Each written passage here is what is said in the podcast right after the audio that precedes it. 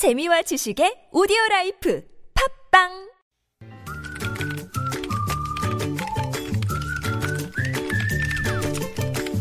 네, 뉴스보다 재밌고 뉴스보다 뜨거운 무적의 댓글을 전해주시는 분입니다. 시사 칼럼니스트 이숙현 씨 나오셨어요. 어서 오세요. 네, 안녕하세요. 자, 첫 번째 소식은요.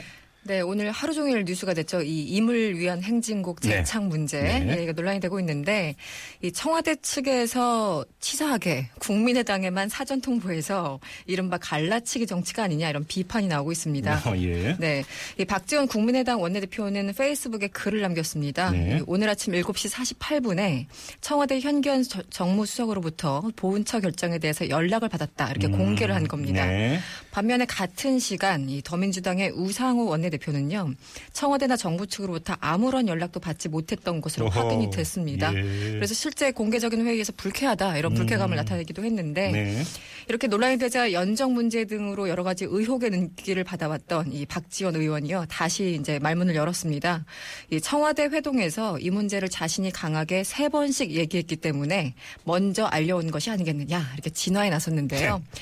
한마디로 청와대 측의 일방적인 편애가 이 상당히 부담이 되는 그런 분 위기입니다. 댓글은 어떻게 달렸습니까?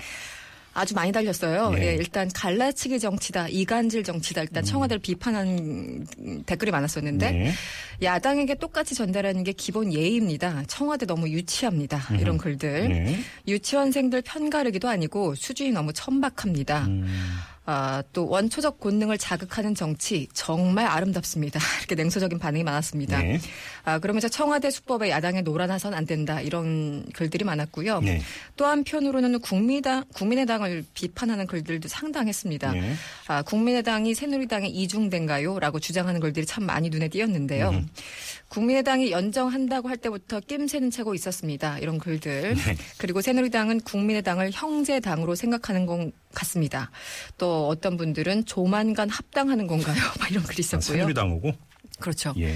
그러니까 연정 얘기가 굉장히 컸던 거죠. 음, 예. 네, 마지막으로 여야 협치가 며칠도 못 갔다는 게 정작 중요한 문제인 것 같습니다. 음. 이 국민들 고생이 더 많은 것 같습니다. 이런 글도 눈에 띄었습니다. 그러니까 여야 협치가 며칠 못 갔다. 그렇죠. 지난 네. 13일 이후 3일밖에 안 지났는데 그러니까요. 예, 네. 잉크도 마르기 전에. 예, 네. 알겠습니다. 아무튼 그때 또, 또 이상한 지점에서 또 논란이 불거진 거군요. 그러니까. 그렇습니다. 네. 네. 다음 소식은요?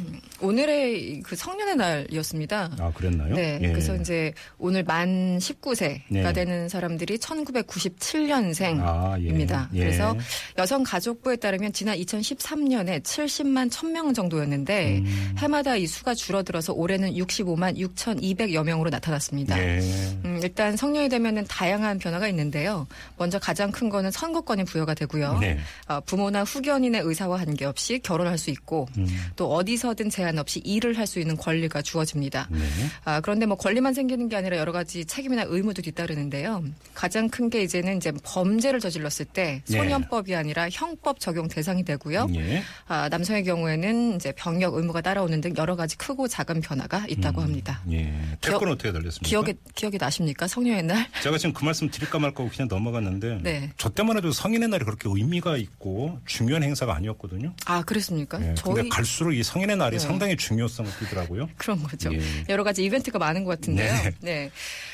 그런데 참 어른들이 댓글 다신 것 같은데 음. 환영한다기보다 불쌍하다 이런 글들이 대부분이었습니다. 음. 예를 들어 헬조선의 정식 회원이 되신 거 정말 환영을 합니다. 뭐 이런 글들. 이제 고생길 열렸다 이거죠. 그런 거죠. 예, 예, 예.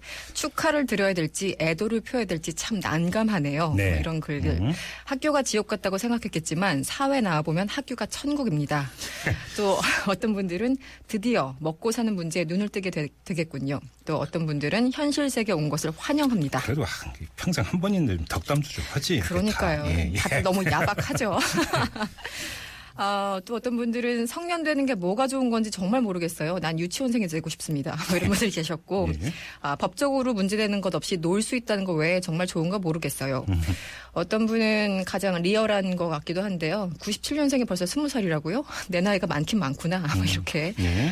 아, 글을 적어 놓으셨고, 마지막, 음, 어서와 세금은 처음이지. 음. 이제 본 게임이 시작된다. 이런 글들이 주로 눈에 띄었습니다. 이제는 만 19살이죠, 당연히. 만으로 19살인가 조금 이제 세금 낼 시기는 조금 지나야 되겠지만 예 real world에 온 거 환영한다 뭐 이런 글들이 대부분이었던 것 같습니다. 아이고 여기에도 먹고 사는 게 팍팍한 게 그대로 다 묻어 있네요. 그렇죠. 알겠습니다. 자 이숙현 씨와 함께했습니다. 고맙습니다. 네, 감사합니다.